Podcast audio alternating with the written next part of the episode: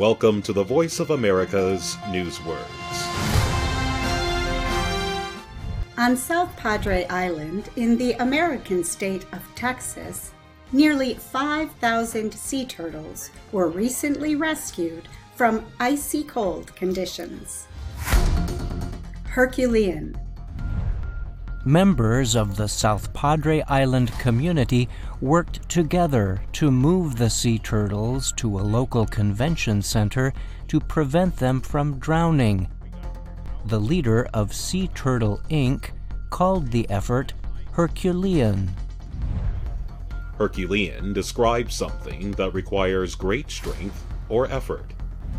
The word comes from the Roman name for the Greek god Hercules, who was known for his strength, bravery, and intelligence.